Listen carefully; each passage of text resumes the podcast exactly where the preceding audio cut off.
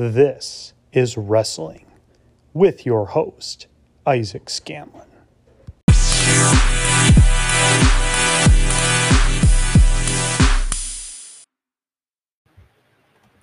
Hi, everyone. I did not forget about this podcast. It's just hard to find guests sometimes, okay? At any rate, I just wanted to remind you quick to check me out on social media with the links below to get updates about the show. Joining me for this episode of Wrestling is my former college classmate, Eric Hawkinson. Here, Eric described his journey from evangelical to nihilist to Eastern Orthodox. And hear us compare and contrast Orthodox and Reformed theology and practice. We wrestle with election and free will, the use of icons in worship, and the state of the American Evangelical Church, among other things. This was a great discussion. Eric had questions for me, I had questions for him. This conversation left me with plenty to wrestle with, and it should for you as well. Without further ado, here's Eric. Hi, Eric. Welcome to wrestling. Thanks, Isaac. Glad to be here.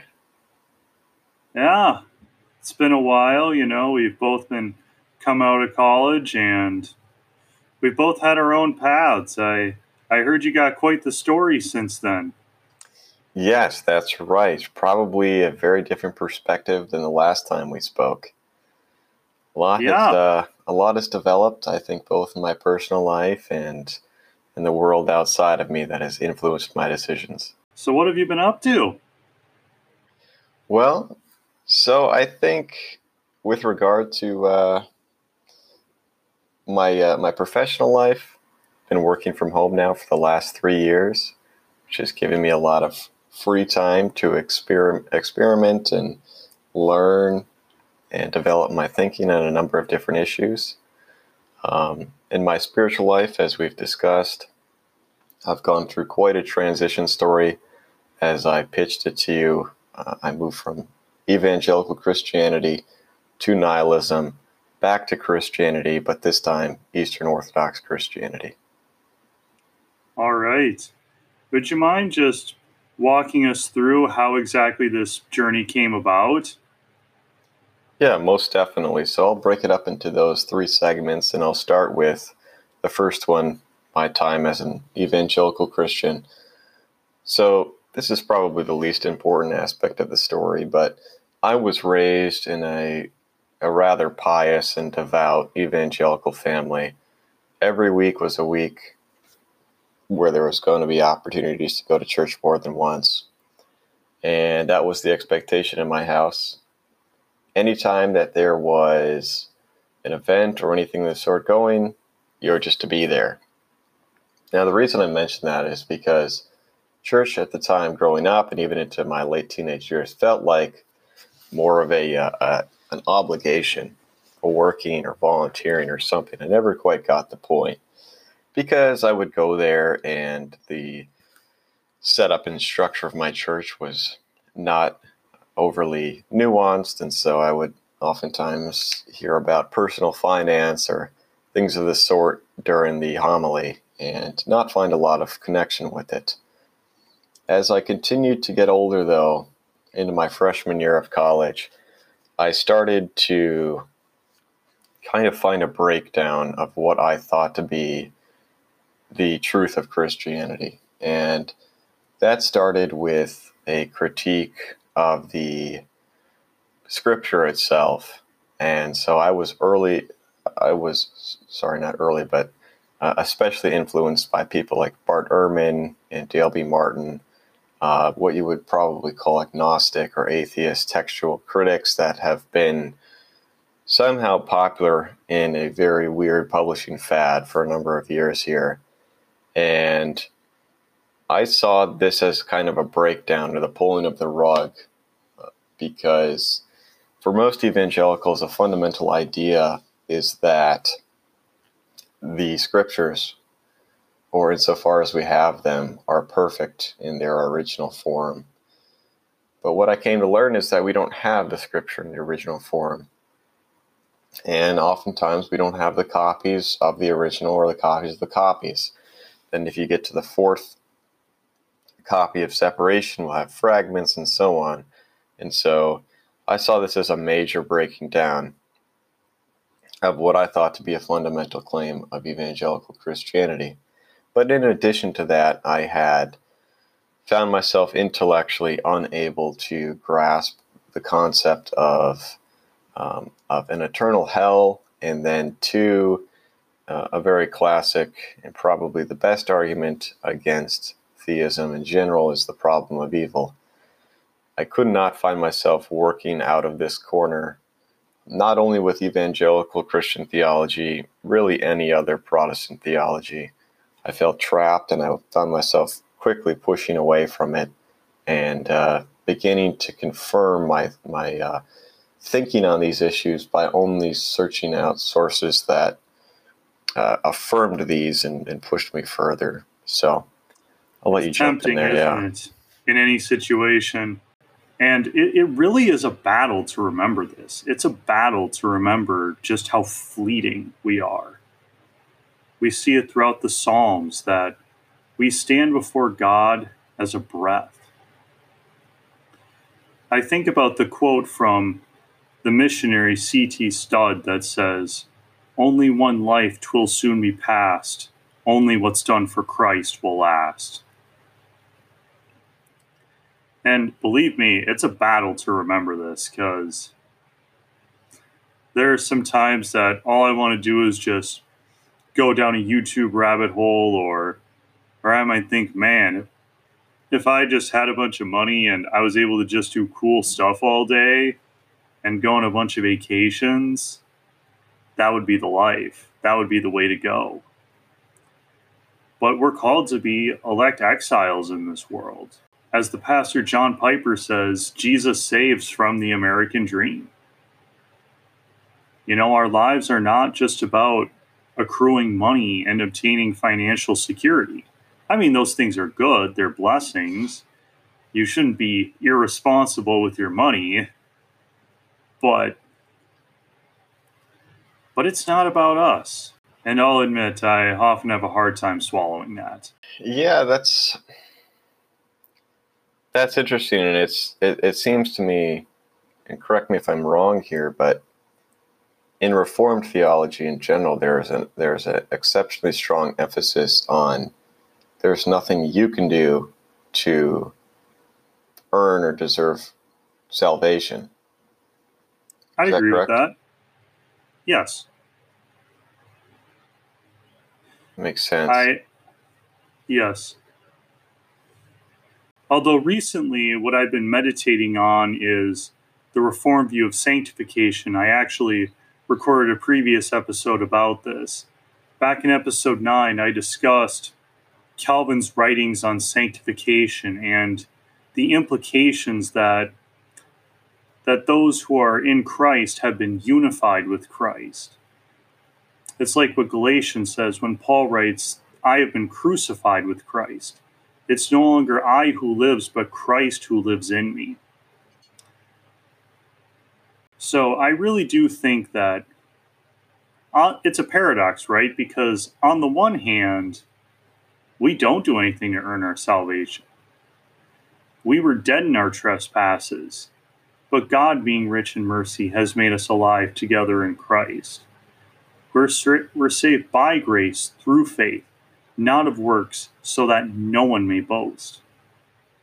And that's critical to understand. And that itself really is, it really is a lifelong process just to have that teaching drilled into your head. Because our instinct is to just want to give ourselves a reason. Like, I know so often I just want a reason to pat myself on the back. It, it's that self indulgent, prideful instinct. We just want to feel good about ourselves. That's, you could really argue that's the greatest need we have as humans is some kind of acknowledgement, some kind of belonging. But we are to find that entirely in Christ. And and and it's offensive to the natural mind. It's the scandalon, the offense of the cross, described as a stumbling block for many. So we have that on the one hand. But on the other hand, following Jesus is costly. Jesus said in no uncertain terms, He told us to count the cost. And those who are in Christ are expected to bear good fruit.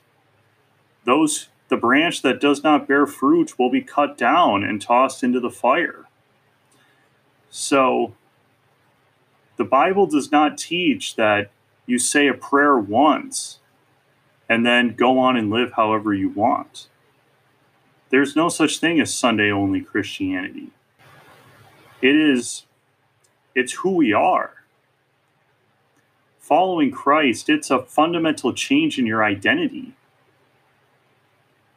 I, and we talk about identity all the time in our culture. It's just it's it's the it's the latest fad of the day. The highest good. Yes.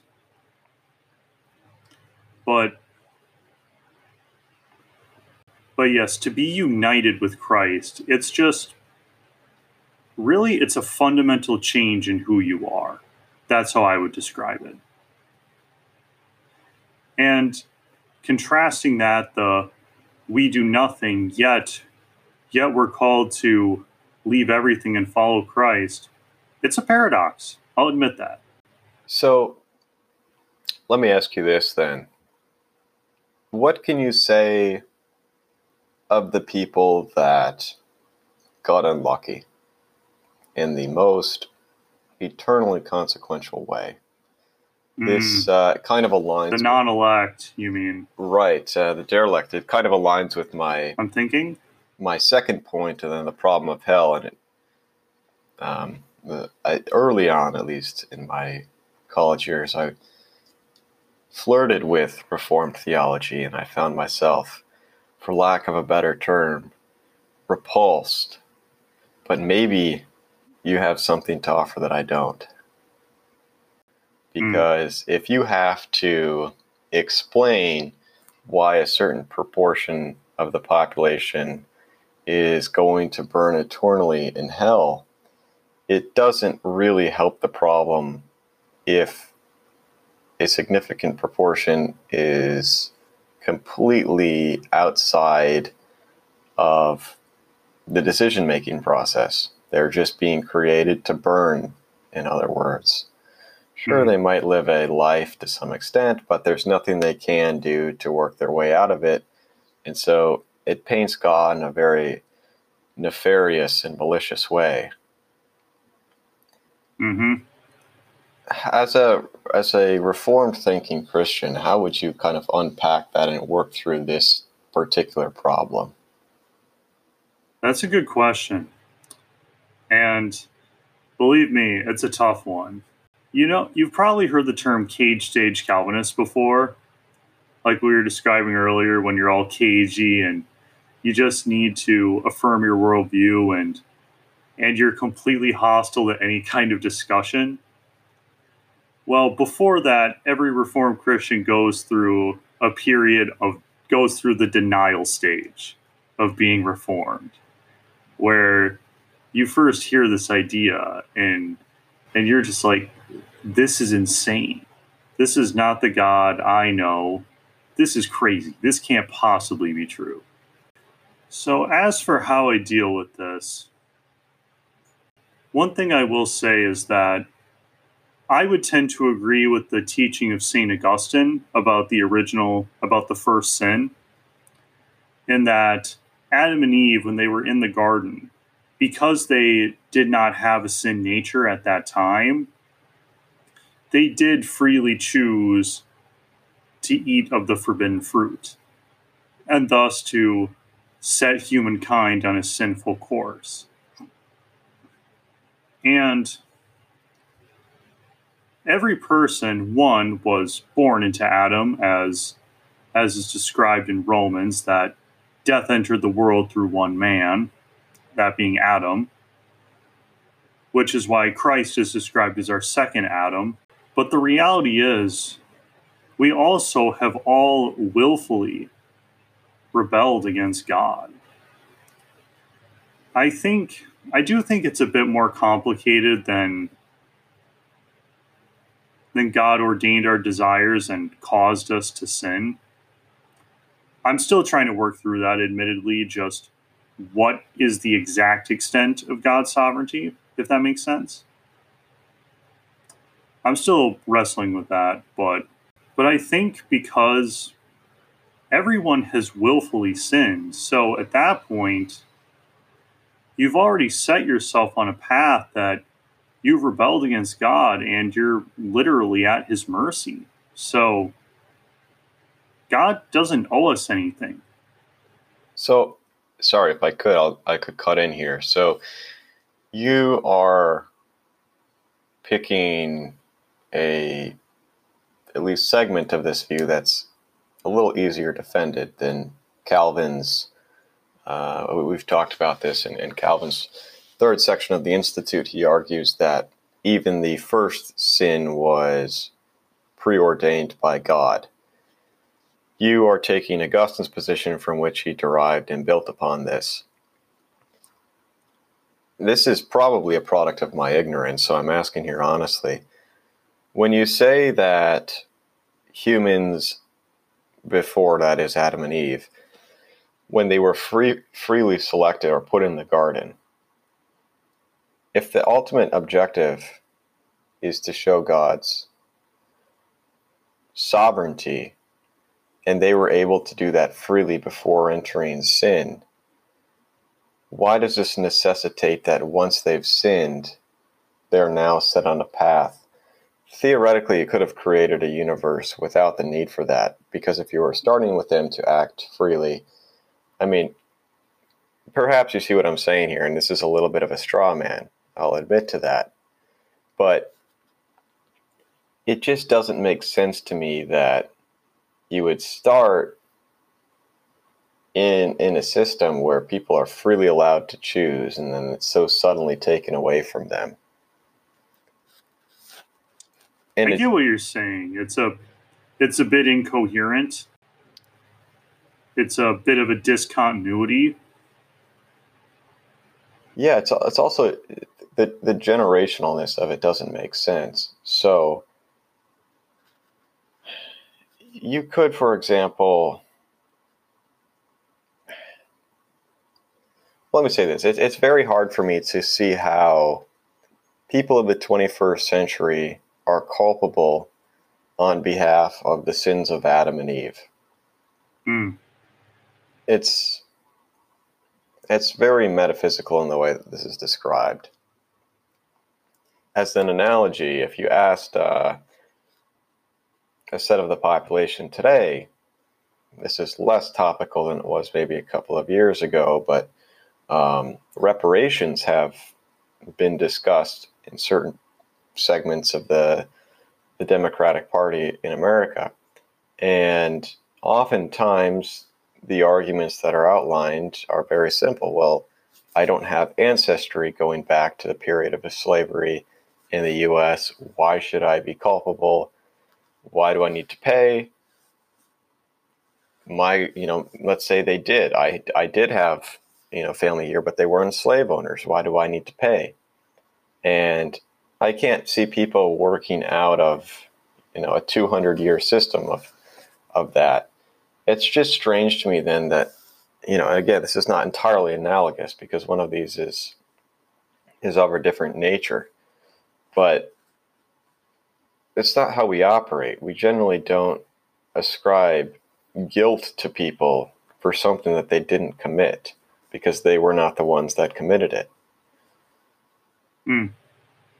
Yeah, I'll admit that's that is something in transparency. I'll admit I've struggled with.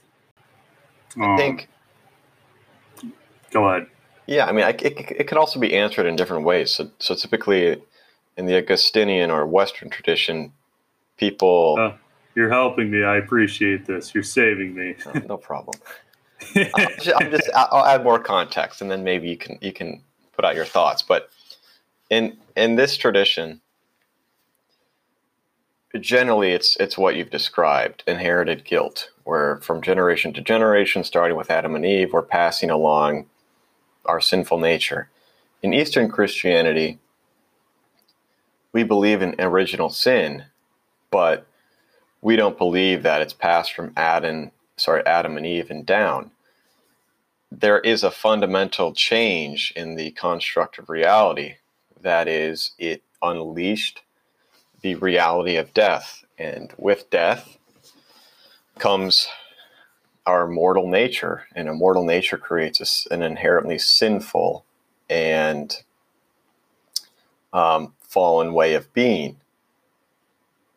And so, in combination with the principalities and uh, the, the spiritual realm, that is Satan and his underlings,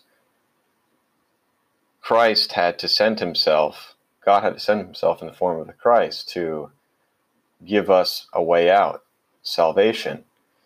And ultimately, Christ coming back is us conquering death, which is conquering sin. My point of this is it's to me this was groundbreaking because it's not necessarily in terms of overall idea all that different but semantically, there's a slight change that makes it much more, at least to me, plausible. I know that there are a few kind of small side independent Protestant churches starting to adopt this way of thinking, but outside of it, there's a lot of hard questions to answer. So if you're Calvin, if you have a uh, a nature that is inherently sinful, in your two week old baby and you die, that's it. Hmm. So it's uh I'm you know I'm not John Locke here, but you uh you have to be able to explain certain things like that and I think it's it's very hard to do. Yes. Now, I I do like what you brought up with the with that sin brought death into the world. Uh, I I do think that, and yes, that is why even if you're an infant, you can experience a natural death even though you haven't committed sin of your own, because because that's what the fall did. It corrupted the universe. But I think something else that's important to realize is that we are responsible, and this is another contradiction in Calvinism, right? We are responsible for our actions. So I think, but on the other, the sin that needs to be conquered is from within. As Jesus taught, you know, to pull the log out of your own eye before pulling the speck out of your neighbor's eye. The idea is that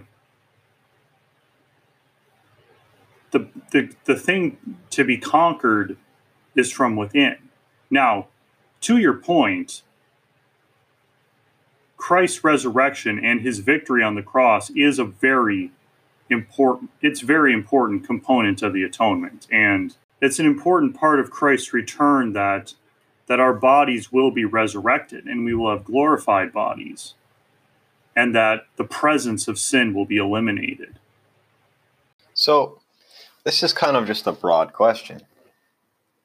But why is reality the way it is?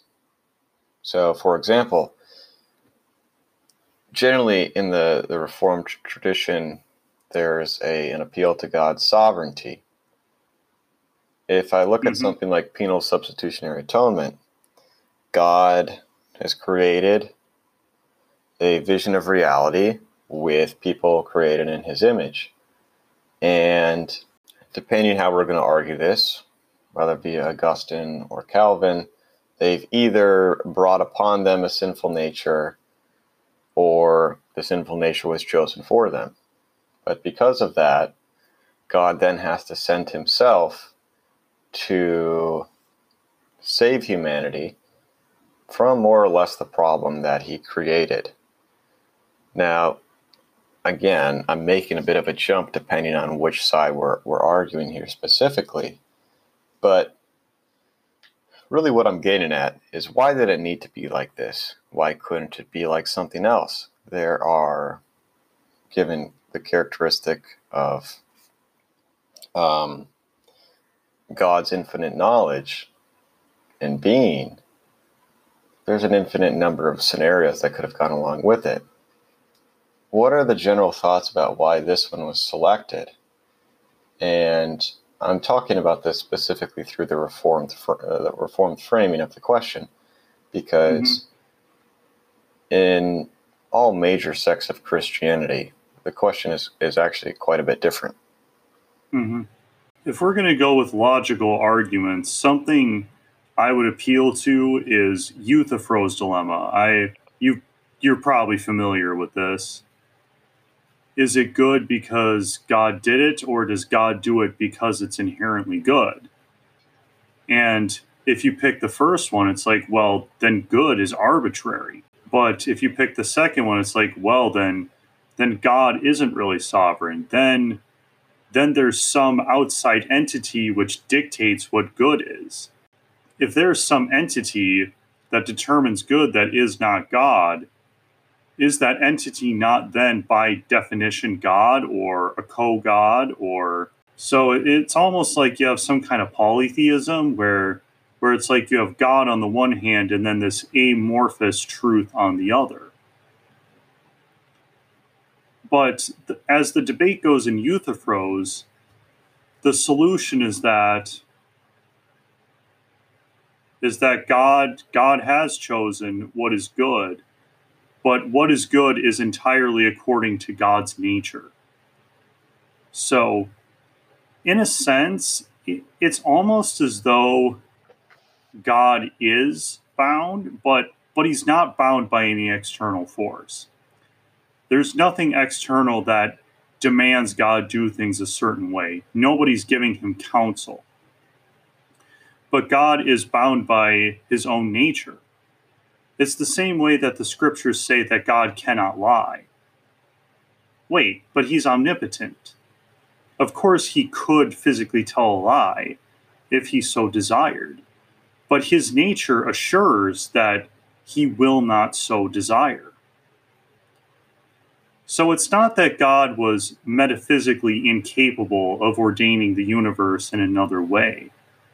It's just that what we have was determined by God's nature, that that he might most fully reveal the riches of of his grace and that he might fully most fully display all of his attributes to the enjoyment of the saints. So that's an interesting question what what can you say about the delayed revelation of Reformed Christianity?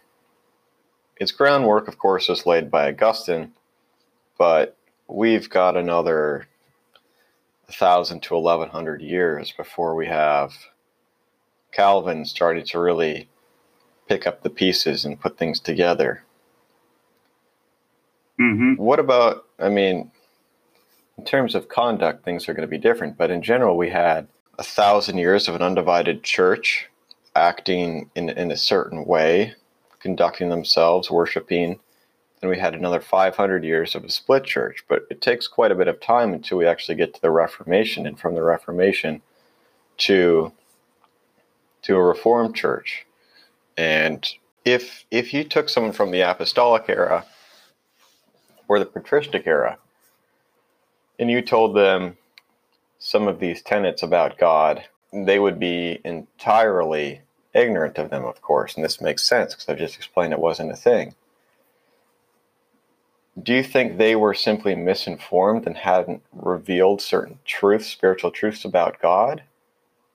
Or how do you answer that question in general?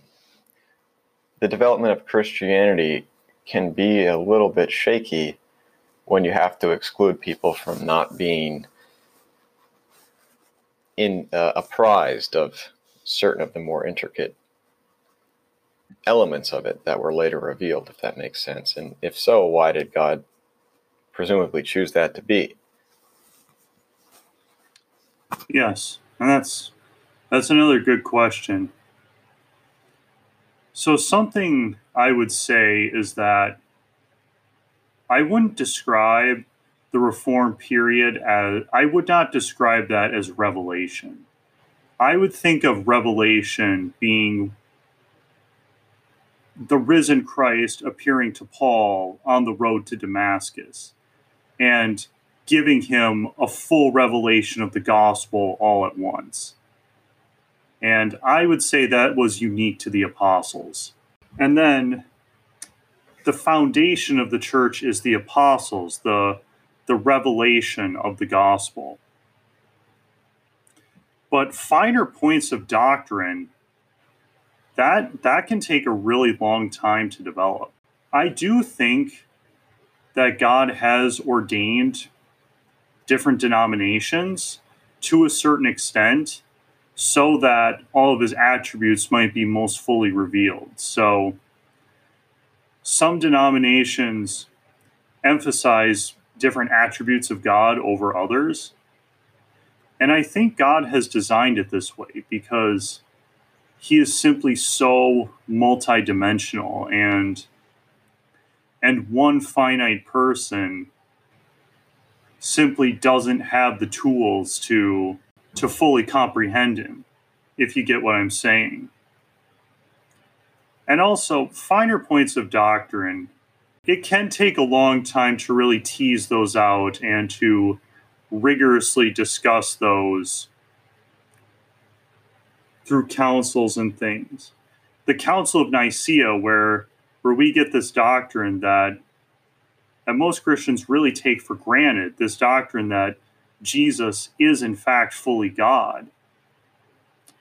That was thoroughly established at the Council of Nicaea in the year 313. I mean, that's almost three centuries after Jesus lived and died.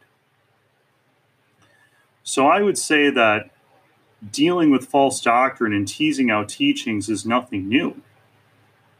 Now, of course, it's different when we're dealing with peripheral doctrines that are not essential to salvation. There are many Christians who are not reformed who are born again. And an essential doctrine such as the deity of Christ. But my point is that debates around these things have been raging for centuries. In fact, several of the epistles were written to combat heresies. Tertullian wrote his works against heresies.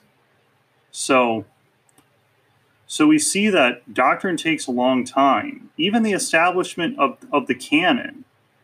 Now, if you look at the writings of the early church fathers, it's clear that there were a certain set of Paul's epistles and the gospels that they all trusted, but but it took time for that to really be solidified and to come in the neat form that we see today. Yeah, I in general I hear you on this. But I I slightly disagree with with with two things. One that it's not specifically revelation. Maybe it's not it does appear though that it is changing the nature of God and changing the nature of salvation. Hmm. Maybe it's not the, the, the, most precise term, but it's a very seismic shift. What we do have, though, as you alluded to, the Council of Nicaea is a set of ecumenical councils, seven of them that defined and outlined many of the tenets of the church. And again, as you noted, these were processes of essentially defending against heresy. That's really the reason for the creation of the creed, as you alluded to. Um, the nature of Christ, Arius at the time, it was disproportionately the, the biggest and most influential heretic. And it took the coming together of hundreds of bishops to develop and put together a coherent version of the doctrine. That is the creed. And of course, there's the story of Arius getting punched in the face during that process. I don't know that one. Please do tell. There's the legend that Ath- that I don't know if it was Athanasius or if it was someone else. He and Arius were they were debating so rigorously and they were getting so worked up because there was just so much passion around these doctrines that in one version says Arius took a stick and I, I mean, excuse me, Athanasius or whoever took a stick and whacked Arius on the head. And another version says he just clocked him in the face, but but I think whether or not that legend is true, it's just it's designed to tell us just how passionate these bishops were about doctrine. That was that was a digression. Yeah, that was I mean, just a little tongue-in-cheek, funny Well- thing to point out. Well, I'll continue the digression for a second here because I've actually read that St. Gregory of Nyssa. He writes that he cannot in any way escape the constant chatter and debate and general unruliness of even the uh, the equivalent of the working class population of the time. The theological arguments were so intense that they were everywhere, and there was they were unrelenting, no break. I've always looked back at his writings on that concept and compared them in a in a contemporary sense and tried to figure out how we went from being a society where you couldn't go to the market without coming in contact with some type of theological diatribe to uh, I forget the exact term he used previously, but Sunday only churchgoers uh, but more specifically, one hour Sunday only churchgoers. Hmm. Anyways, it's something I've been reflecting on, and I don't have an answer answer to. But Yeah. Well, for sure, society in general has become much more secular. Although, I guess if I think about it, the early Roman Empire wasn't a sec- it wasn't a secular society, but it was one where it was not uncommon for there to be periods of heavy persecution of Christians.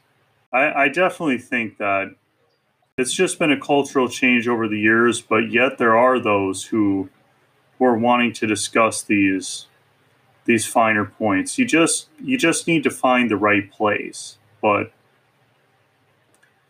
I also think there is a point where where you can where you can talk about this too much to the point where it becomes head only Christianity. It, it's a matter of moderation. It's just a matter of how can we make sure we have both the head and the heart engaged in following Christ? yeah, that's a that's an interesting point, and it's actually something I've struggled with. I have a extreme tendency to over intellectualize and overly process certain issues, and my priest had to be upfront with me about that and and tell me that at a point it can fall into the category of a of a useless passion. Hmm. And uh, a useless passion is something that, in essence, draws you further away from knowing and becoming like God. That could be, again, being super into the, the academic side of theology, or it could be following politics, or it could be your favorite, you know, series on Netflix that you're uh, a super fan of, or whatever everything is good in moderation or something like that but you can't you can't commit too much of your time in a certain direction or again it becomes head only christianity. I do think though there is the line to be drawn. Like how we started the conversation that should not discourage people from regularly examining and re-examining their faith A hundred percent. there should be a, a very healthy level of doubt and continued periods of self-reflection otherwise you're kind of just uh, you're you're kind of just stagnant in the faith and Exactly. a unassuming expositor of it by nothing more than random chance hmm Yeah, we're told very clearly the greatest command, it starts love God with all your heart, all your mind, all your soul, and all your might. And to your point, that's something that has been lost in the American church. And I think a reason for this, well, for sure, anti intellectualism has been a trend in evangelical circles. And I think another reason is that theology can be very difficult. The gospel is simple, but doctrine and theology are complex. And we live in a culture where we do not like to do hard things. And I, I definitely fall into that fall into that pit also. So that's just another theory as to as to why there aren't the theological debates as as St. Gregory described in his day. There's also ideologues and people that represent a perspective that don't want you to know about it. This is kind of the the, the classic uh, submission to authority that happens in American Christianity, at least. Oftentimes, the ministers are trained in a very specific tradition, and even if they're in a non-denominational or generally more vague denomination, they're representing a certain perspective based on their training. If you're only exposed to a window of Christianity, it's hard to evaluate the entirety of its system. Now, maybe you've researched elements of it and found that it's the most plausible, but there are certainly the sadists like John Piper. Excuse me, uh, not a big John Piper fan. It slipped out um, SMH. but they push you in a certain direction, and uh, they're almost unassuming, air quotes, and then people are are just revealed to. I mean, we've talked about this, right? Like with Jimmy Swaggart, uh, Joel Osteen, or whomever. It's basically what they find. They stick with it, and it's not to say that these people don't have the ability to re- reveal the um, the truth and power of Christ, but it's it's still a limited window and understanding of what Christianity is. Now, don't get me wrong; I'm not going to disrespect somebody or disagree with them if they've thought through the the wider framing of it and they determine that that's it. But even even inter-Christian in an inter-Christian sense, you should still be thinking critically and examining if if this is, um, you know, the, the the correct system. And you have, for example, uh, talked some about your story. I know on previous podcasts about how um, you had gotten yourself into Jimmy's movement and in a certain capacity, and through a long period of self-reflection and learning, you found kind of a different path. I really appreciate stories like that because it signals to me constant curiosity and thinking. Um, I don't like I don't like people that are generally unresponsive in uh, their pursuit of truth, even if, if even if that's in a Christian sense. I'm rambling now, but you're, you're getting my point here. Yeah, and I, I, can definitely sense in your story that's something that that really bothered you about your upbringing, and and that's valid. Seeking out the truth that is one way or another, it will get you closer to God. And that's what it all comes down to. Had I not thought critically about Jimmy Swaggart's church, I would not know Christ the way that I do. And by the way, that is not to glorify myself. It it's by God's providence that that I found this website and that and that God led me to the truth. That's definitely the reformed in me coming out, but but it's not I, it's Christ in me. But yes, another thing I wonder is if and and I'm especially and I think about this living in the upper Midwest is that one reason I started this podcast is that I have a lot of these questions, but I don't always know how to articulate them or I'm not always up for rigorous discussion or or something that might be perceived as causing conflict. I know that's another thing that especially in the part of the country where I'm from that that that is an issue. So I also think that you know, if you're going to church and you look at the pews around you, I'm willing to bet that that your fellow parishioners have a lot of the same questions that you do, but they just don't know who to ask or how to articulate it or or they might just be too shy to to reveal what they're going through. Most definitely. It's uh it's also a problem of resourcing, especially in these big churches. It's very difficult to find enough people in essence there's, there's too much demand for the supply of people capable of answering these questions not to say laymen can't answer these questions but sometimes it's it's nice and effective to have trained clergy explaining certain ideas and concepts but if if I could maybe I, I will continue on with my my narrative here and moving from my evangelical stage into the least exciting and most painful would be my time as a nihilist. So I, I leave Christianity, pretty much denounced it. While attending a Christian university. That's right. I'll have you know, the vast majority, not all of them, I had a couple of devout friends, but the vast majority of my friends by the time I left Bethel was like a small community of uh, atheists or general non believing people. And uh, it's, it's a bit of a strange concept, but it makes sense. Is these people kind of find find each other because you're an extreme outsider at that point um, at a place like Bethel. But by my sophomore year, I pretty much embraced the self described title as a nihilist. I, again, I, I generally broke down Christianity uh, through the three problems that I previously mentioned.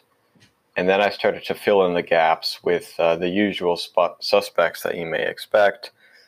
Um, I, I was and I still am kind of a uh, an active reader and listener of Sam Harris. And before he died, Hitchens, um, it spiraled quite a bit from there.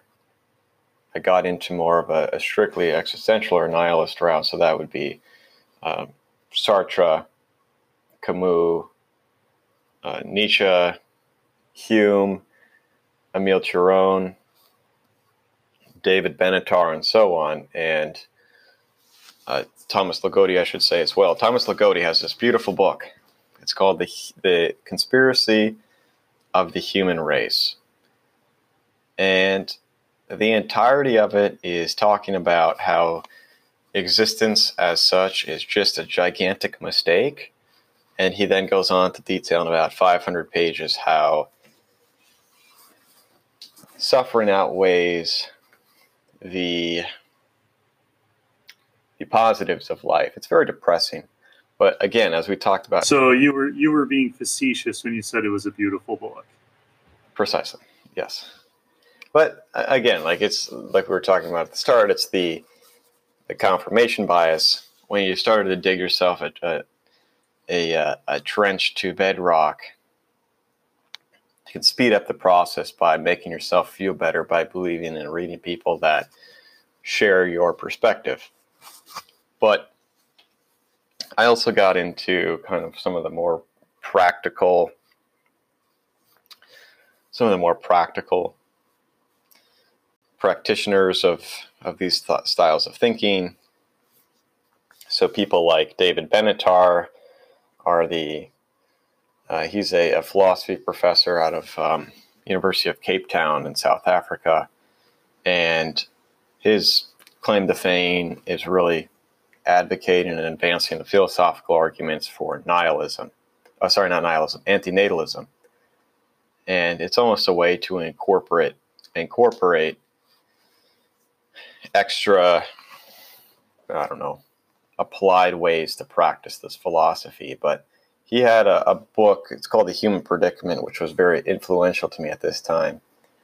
And he argued maybe the most depressing thing I've ever read, still to this day, and that is humans are capable capable of temporal meaning. That is, they can have a family, they can have a good career, they can have uh, friends and hobbies, but at the end of the day, it's entirely futile because they will die within about a hundred year period.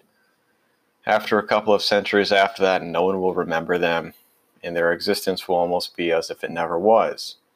Hmm. In, in other words, there is it sounds no, sounds like the book of Ecclesiastes only only without God. It is, and there's no silver lining because he continues on to say there's no ex, uh, um, terrestrial meaning or cosmic meaning that is, um, and then it it even extends into things like the afterlife, and he spends like sixty pages outlining why the afterlife would, even one as described in the Christian tradition, would be of utmost suffering. And so you leave this like, really the only good option here is if I didn't ever exist. But I do mm-hmm. exist, and now I have to figure out how to uh, how to work myself out of this hole. But at the time, I really wasn't interested in doing that. And as you might imagine, being this type of person can be very uh, hard to be around. You generally aren't chipper and joyful people. You have this swarm of negativity oftentimes that you're trying to transfuse into other people. I mm-hmm. think after that, I kind of just probably two years, three years, something like this, I've pretty much given up on ever trying to find a way out. And I firmly believed I would never, never be religious again in any capacity. I mm-hmm. just found it entirely untenable at that point, and I professed it as such. And I was an active, active critic of evangelical Christianity in particular. But God had other plans. That's right. So at the start of quarantine in March of 2020, I was on the New York Times book review, reading through some of the weekly reviews, and I stumbled across a promo by a Eastern Orthodox philosopher and theologian, the great David Bentley Hart, and he had published a book the previous year entitled "That All Shall Be Saved: Heaven, Hell, and Universal Salvation." And this is probably the greatest contemporary treatment on the question of heaven and hell and who will go there and for what duration. He outlines a number of incredibly tightly packed philosophical arguments against the idea of eternal conscious torment, uh, uses exegetical arguments, and so on the point of this is it kind of gave me a very small little display of hope because I never heard of something called universal salvation. That is the idea that all men shall be at some point reconciled unto God. And that was, of course, my second critique of evangelical or Protestant Christianity and so I had just found out that there's this entire entirely different way of thinking. And I came to learn that though it's not the official position of the Orthodox Church, many, many people, and a disproportionate amount compared to their Protestant or Catholic counterparts, believe in universal salvation. And a lot of this has to do with the way that the church and its doctrine developed, which is basically entirely outside of the purview of uh, Augustine. And many of the, the early church fathers were either um, they had alluded to it or, or were explicitly universalists. So this is Gregory of Nyssa, Origen, St. Maximus, Julian of Norwich, Isaac the Syrian, the list goes on and on. Uh, Augustine actually writes that in his time, the preeminent position or most popular position within the uh, the clergy and the laity was that of the universalist position. Interesting. And, I I never would have guessed that. Yeah, it really uh, there's there's um a lot of there's a very uh, excellent scholar Ilaria Ramelli, who is a a patristics expert, has detailed.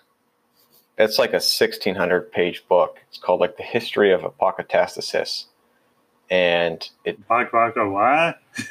Apocatastasis. It's a. It's it the, sounds like one of those obscure ingredients in a protein bar. or gum. Apocatastasis extract five. True. uh, but it's the it's the Greek term uh, to convey the idea of universal reconciliation. Um, and she outlines all of the, the church fathers and in what capacity they defended universalism. And in collaborations with the colleagues, then they get into the modern era. So the great um, um, George MacDonald, Bulgakov, um, von Balthasar, they, they, they outline pretty much the history of, uh, of the universalist thought and system, and it's been very fiery set of debates of late. Um, with with David Bentley Hart writing this incredibly influential book, um, but other philosophers too, like Thomas Talbott. He has one, the inescapable love of God, and uh, Ed Feser. He's a, a, Catholic scholar, sort of. I don't know if I would call him that, but sort of. And uh, Michael McClymond, a what is it, the Gospel Coalition contributing writer and professor of American Christianity, attempted to write a, a opposing viewpoint of the history of universalism, very much outside their skill set, by the way, and their expertise. Um, so, anyways, if there's anything such as it, uh, such as a academic fight or feud in a popular sense, this is it. But getting back to the narrative here, sorry, I kind of got myself way lost down a rabbit hole. But it's all good. We like rabbit holes here at wrestling. okay, good. So David Bentley Hart, I find myself very impressed by him. And I, I come to learn that he's an expert, a true expert on a on a, a number of topics. And I start to read his critique of atheism in general. He has two really great books. One, Atheist Delusions, which is basically a, a 2000 year argument, or sorry, an argument that extends over 2,000 years, refuting much of the contemporary mistruths about religion and Christianity in particular. For example, that Christians in the fourth century were uncouth barbarians pillaging and killing everybody and ruining all of the great marketplace of ideas. There's nothing new under the sun. Precisely, yes. And the next one is um, uh, the experience of God. Um, it's probably the most influential book I've ever read on understanding who or what God is. He spends about 400 pages strictly giving a definition of God as such. And from there, I kind of use that as a springboard because he mentions this writer and that writer. And after not too long, I had a stack of 40 books, mostly on Orthodox Christianity. And by the time I got to fall of that year of 2020, I'd kind of made up my mind that I was going to make it a, make a go at Orthodox Christianity. Now it's a it's a big kind of transition. It's probably the highest church and the most novel. As we've talked about before, the second you walk into an Orthodox church, you realize it's like nothing you've seen before in any other church. Um, the result of that is that's a callback to episode one when I compared your faith to Hindu paganism. yeah, that's right. So it's um, there will be icons spread across all of the walls, and um, uh, on um, entering the uh, the altar, and on the ceiling there will be a dome with Christ Pantocrator, and there's generally not chairs in a lot of churches because you stand through the entirety of every service. I know that was a big. That was when I went inside of an Eastern Orthodox monastery when I was in Greece. I go up to what appeared to be a chair. I sit down in it, and and it was so bizarre because the armrests were like over my head, and it was it was such an awkward angle. Yeah. Then someone had to come over and explain to me that those were for standing. And I was like, oh, that makes a lot more sense. Mm-hmm. So I sort of stood up and I'm like, yeah, now I don't look like quite as much of a dork, but but I digress. Yeah, it's it's like that though. Like you know, I I've been going now. Um, kind of in fast forward here. I spent another six months really learning and especially focusing on some of the more uh, logistical or practical elements of it. Like, for example, when you walk into an Orthodox church, you usually venerate um, icons and you'll cross yourself. It's can be intimidating. It's like, where do I, you know, where do I uh, kiss the icon? Our our our deacon in my church, we we took uh, catechetical classes, and it was like, you don't walk in and put the kiss smack on Jesus's lips if Jesus was in front of you right now, where would you kiss them? You would kiss them on the feet. If not his feet, you would kiss him on his hands. But we're not, you know, so it's stuff like that. It's the learning curve is immense. And even now, about uh, faithfully attending for about a year, it's sometimes I'm still like, what do I do? And a lot of that has to do with the fact that it's a extremely intricate system in one with a liturgical calendar that's full of events. Um, for example, the Sunday starting of uh, Great Lent, we have something called Forgiveness Sunday. And all of the parishioners in the church will line up into a gigantic snaking line. And you will go individually and confess forgiveness to each of your fellow parishioners, to the priests, all of the clergy, and in return, they will ask for forgiveness of you. You then hug the people and go on to the next one. It's like, I understand why, because Great, Great Lent is an incredibly uh, important period of forgiveness, and this gets you into the mindset. If we are to uh, be forgiven, we must learn to forgive others this is a, a central teaching of Christ. But I can tell you that experience is, is very daunting when you have you know people that are, are cradle orthodox or people that grew up in the church and then you've got to go in and kind of figure it out on the fly so in other words i'm just giving a, a bit con, a bit more context here on why it took me so long to actually go boots on the ground in an orthodox church but all i have to say I've been attending now for, again, about a year, and I'm currently a catechumen. So, uh, becoming a catechumen is the church's official moment of prepare, uh, the official designation of preparing you for baptism. And historically, this takes at least one to three years. One year at the minimum presents to you an entire liturgical calendar some people need a little bit longer to work through some of their, their previous beliefs. For example, I have a, a friend at church that was a uh, practicing sorcerer, very involved mm. in hmm. the occult and, and paganism and things of the sort. And so he's on a very long process right now of trying to work through some of those very kind of uh, spiritually weighty past realities of his life. So he's probably more in the range of three years. Um, myself being somebody that was a, an active, you know, I don't want to say enemy, but I frequently denounced the church. I have my own problems to work through. And so I'll probably be baptized within another six to 12 months, something like this. But it's, it's probably best or colloquially described as an engagement, right? So making sure that you're a good fit for the church and the church is a good fit for you.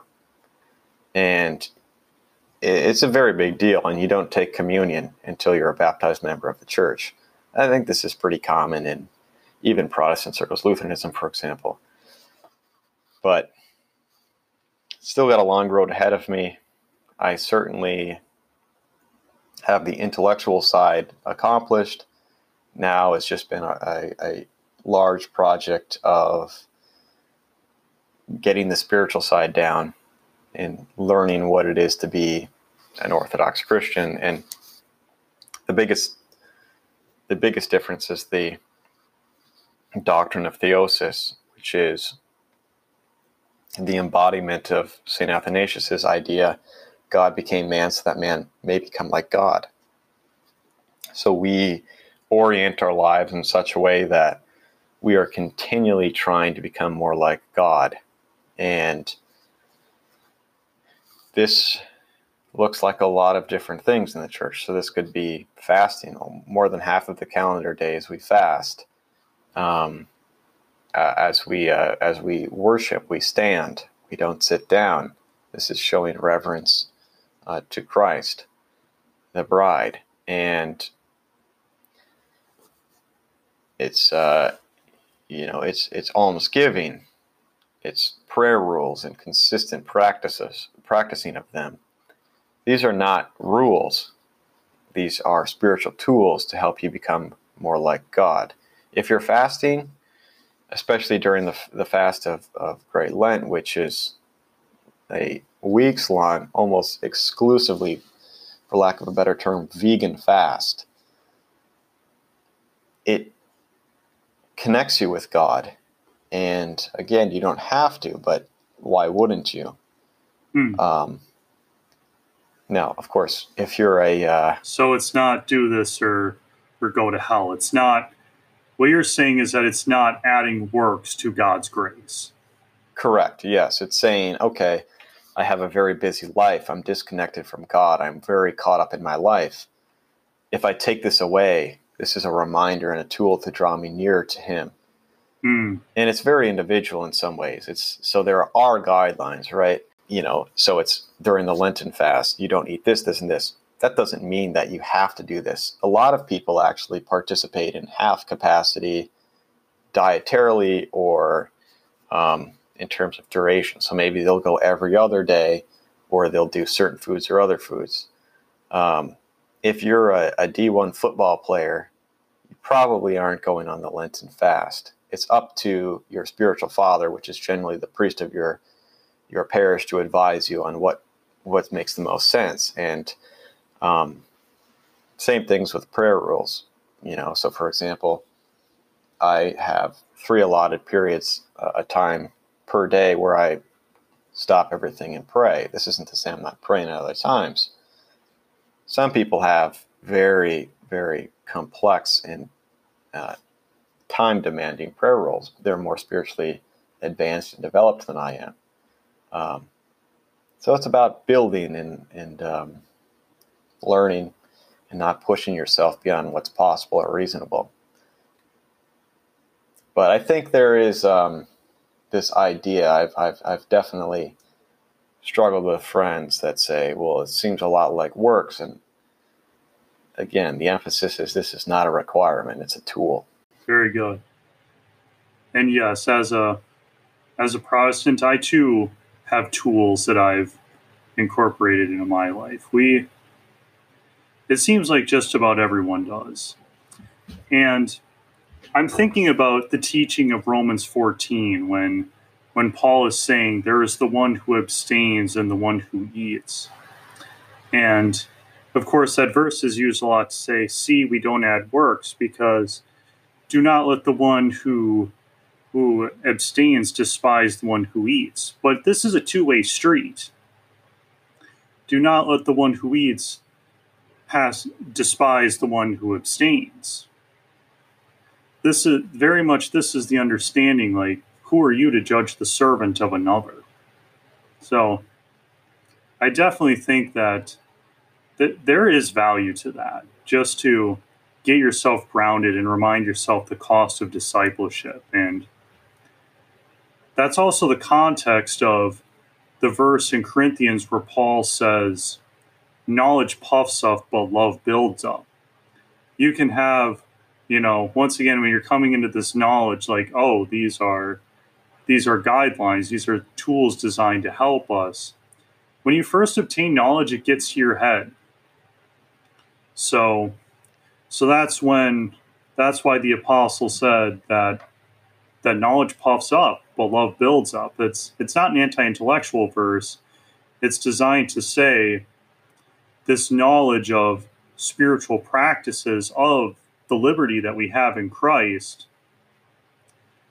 he's saying don't let it get to your head because it's so easy to get cagey and to look down on brothers and sisters who believe differently.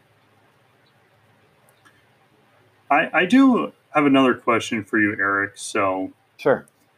As you know, the second of the Ten Commandments is says, "Do not make to yourself a graven image." In the Old Testament, it was very much the idea that God is not made of hands. And this is reiterated in the New Testament when Paul is preaching in Athens and he says, We do not serve a God who is in need of anything, who is confined to a temple. So, how, how does the church, what does the church say in regards to this commandment? That how is it different, all the icons and is shrines a proper term? It would not be no. Okay. All the icons, how would that be? How would the church say that's different than making a graven image? Yes. So, first of all, I think it's important to distinguish between what uh, what the what the commandment is saying and what the greater subtext is saying, and that is images of God as such. The Orthodox Church is firm in, in their understanding that no image of God should be created. As far as images of Christ, though, and those are again painted up and down the churches, uh, inside on the ceiling, they're everywhere. There are also other uh, icons within the church, often of the Theotokos, the most holy uh, Virgin um, Mother of God. Mary? Yes, Mary. There are icons of the saints, the apostles, of the archangels, Gabriel, Michael, not Lucifer. At least, uh, actually, I shouldn't say that. Uh, a lot of the times, the images of Christ conquering hell, there is a depiction of Christ trampling, trampling down Satan and his but you do not venerate Satan. Of course. At least I don't. I don't know of any Orthodox Christians that do. There's probably uh, some offshoot, some some capacity that does. In any case, better keep an eye on that friend of yours you were describing, lest he fall back into his old ways. I I don't I don't mean to put you on blast if you're listening. Sorry about that. You won't know who I'm talking about. There's more than one. Uh, Fair enough. But anyways, we believe that the the icons are written to convey spiritual truths. And this has been a practice since the apostolic era. Now there's always a question, okay, well, I get it. You the, the depictions of Christ, maybe it makes sense to venerate those um, and, and such, but what about the Theotokos? What about the saints? Well, veneration is not worship. Veneration is to show reverence. So when we uh, venerate these icons, we're not going up to them and worship, worshiping them in any capacity. It's showing gratitude and respect. And a lot of this has to do with the mystical tradition of the church.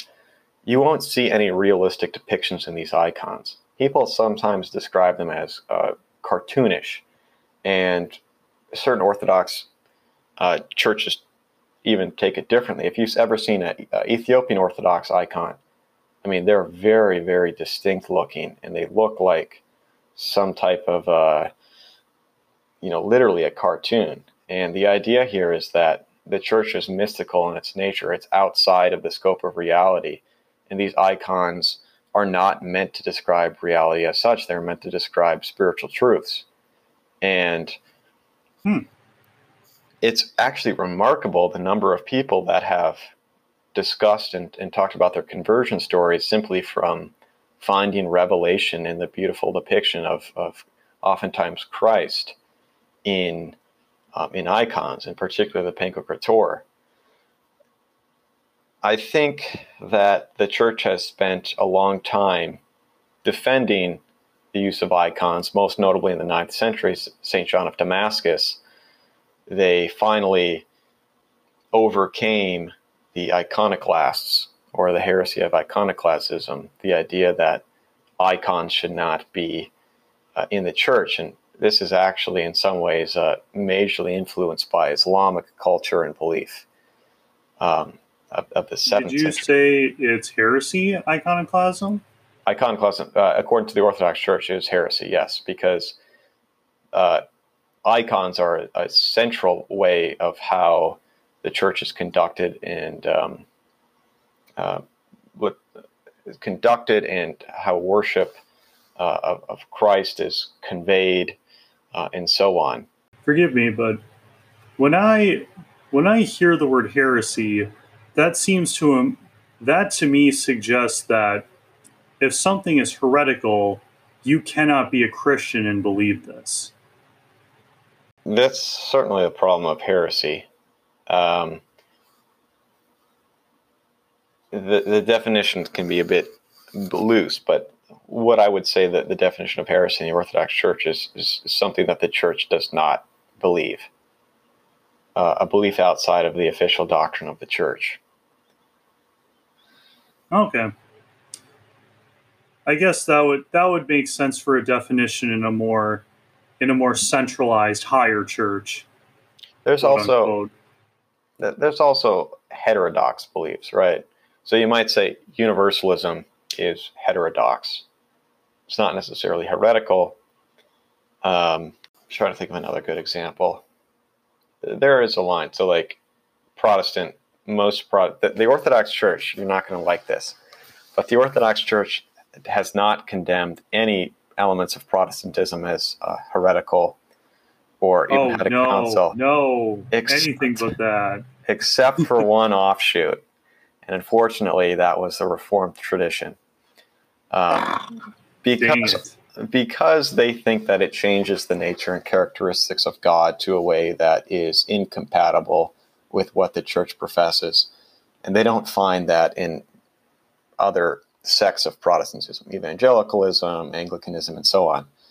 Um, Man, wow, I'm really getting picked on here. Yeah, you know what? I'm, I'm going to continue to pile on. I'm sorry. It's not personal, but they make you go through a special period of recanting if you are coming from a reformed church. There's like a list of beliefs that you have to that you have to denounce and recant um, in the presence of the priest before you're allowed to be chrismated or baptized.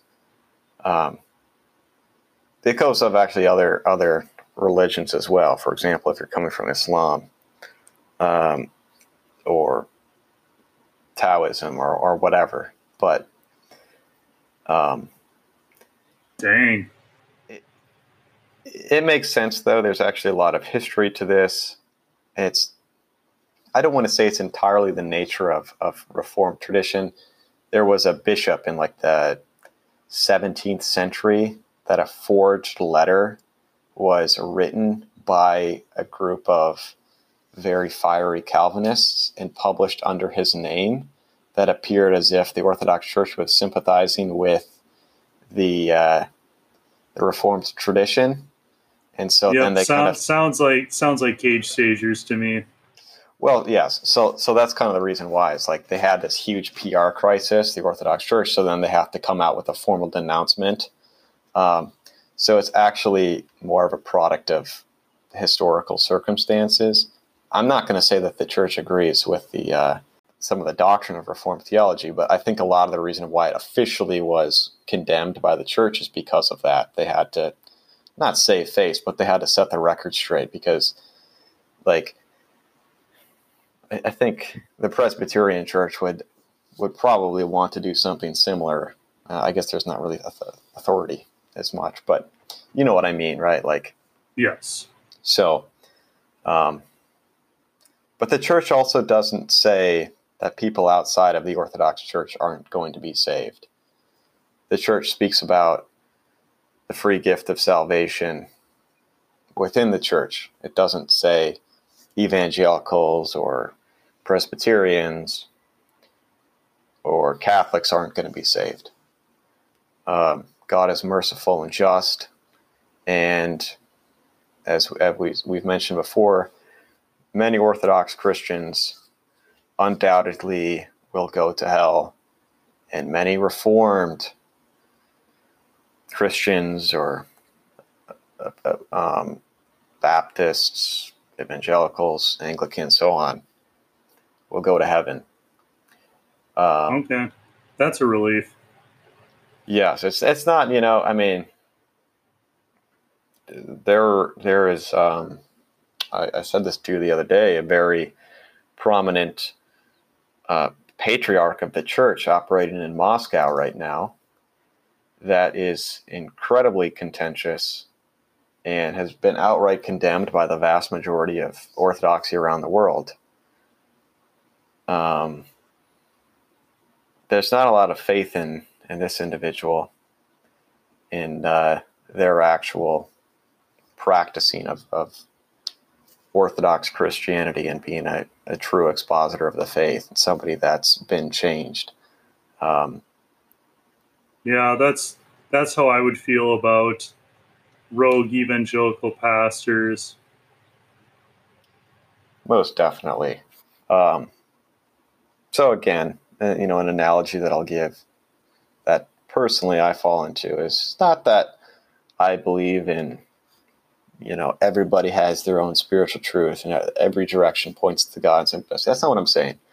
I think Nicene Christianity, people that uphold the general tenets of the faith, true to the creed, for example, the triune God and the nature and characteristics of it, Christ, uh, Christ's birth, life, death, and resurrection.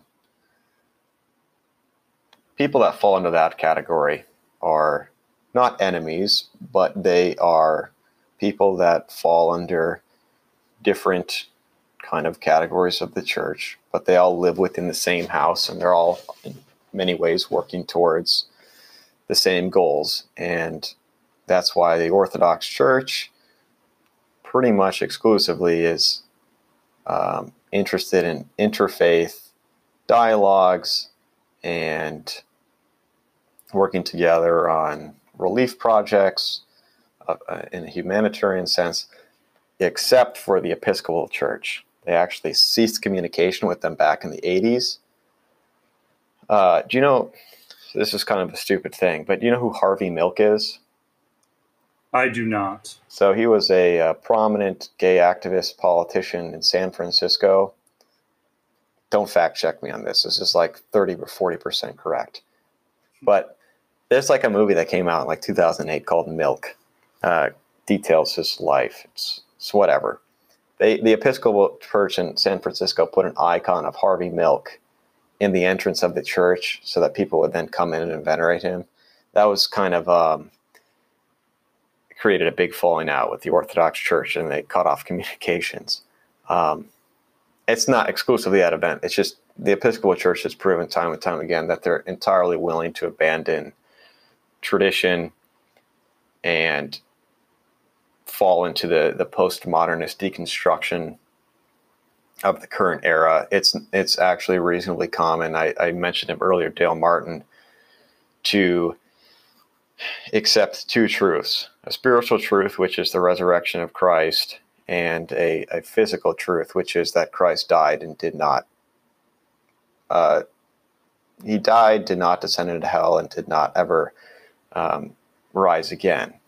So, so you, it's it's possible to believe two directly contradictory facts at once, is what it sounds like. Yes, yes. Again, it, it, can lean very, I, very. I, I I would love to see him try to square that circle. Well, there's a there's a if you care to read it, it's it's a slog of a book. It's called Biblical Truths. It's kind of his magna opus, and he explains it as my version of Christianity is one that's entirely postmodern, deconstructionist, intersectional, Marxist, feminist, something like that. And just, those are his those are his terms. His category is correct, and he's kind of slings them together into this uh, huge uh, recherche mess of very selective doctrines. And then he goes on to talk about how all of his colleagues at uh, the Yale School, the Yale Divinity School, share. A lot of them share his position, and they all go to the same church in New Haven, Connecticut. And it's basically like saying, okay, reality doesn't make sense to me in a in an atheist or agnostic sense. So, what pieces can I kind of randomly throw together into a bag and shake up and come out with something that kind of helps me along the way? Um, very strange, but yeah, he's an interesting uh, exegete.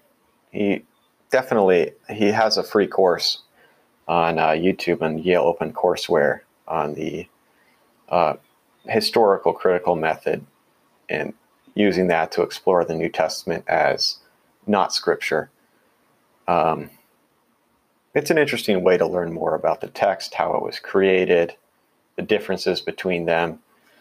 For example, at Bethel, I'm sure you took some survey course on the New Testament or the Old Testament. I forget what it's called, but that's being viewed not through the historical critical method, it's being viewed through a, a faith based or theological way. Um, it's just an interesting or added element of, of the faith that's that's worth exploring to an extent. Um, in any case. All right. Yeah, it's there are a lot of different beliefs floating around out there, and and yes, I do have to add that I would affirm that there are there are Catholics and Eastern Orthodox who are who are going to heaven. I do want to throw that out there. And there will even be a few Pentecostals that sneak in there. Obviously, that's a joke. I most of them are avid Christ followers, but also, yeah, just just had to take that little jab. Go ahead. Amazing polyglots too. They're great with languages. Oh, I don't know if you've ever seen that, but it's impressive stuff. Oh, I, I was right in the middle of it. But, well, I mean, as long as you have an interpreter present, that's that's the way Paul said to do it is by having an interpreter present so that way everyone can benefit from it since the gifts are designed to benefit from the church. That's right.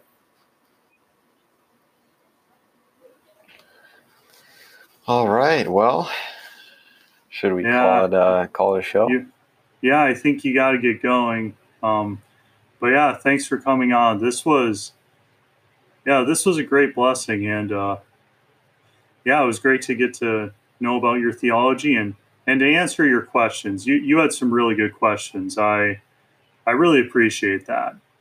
Yeah, thank you, and thanks for having me on. This was a lot of fun very glad that uh, I got this opportunity and we could catch up and hash it out a little bit. Yeah, this is great. And with that, I will say, Soli Deo Gloria.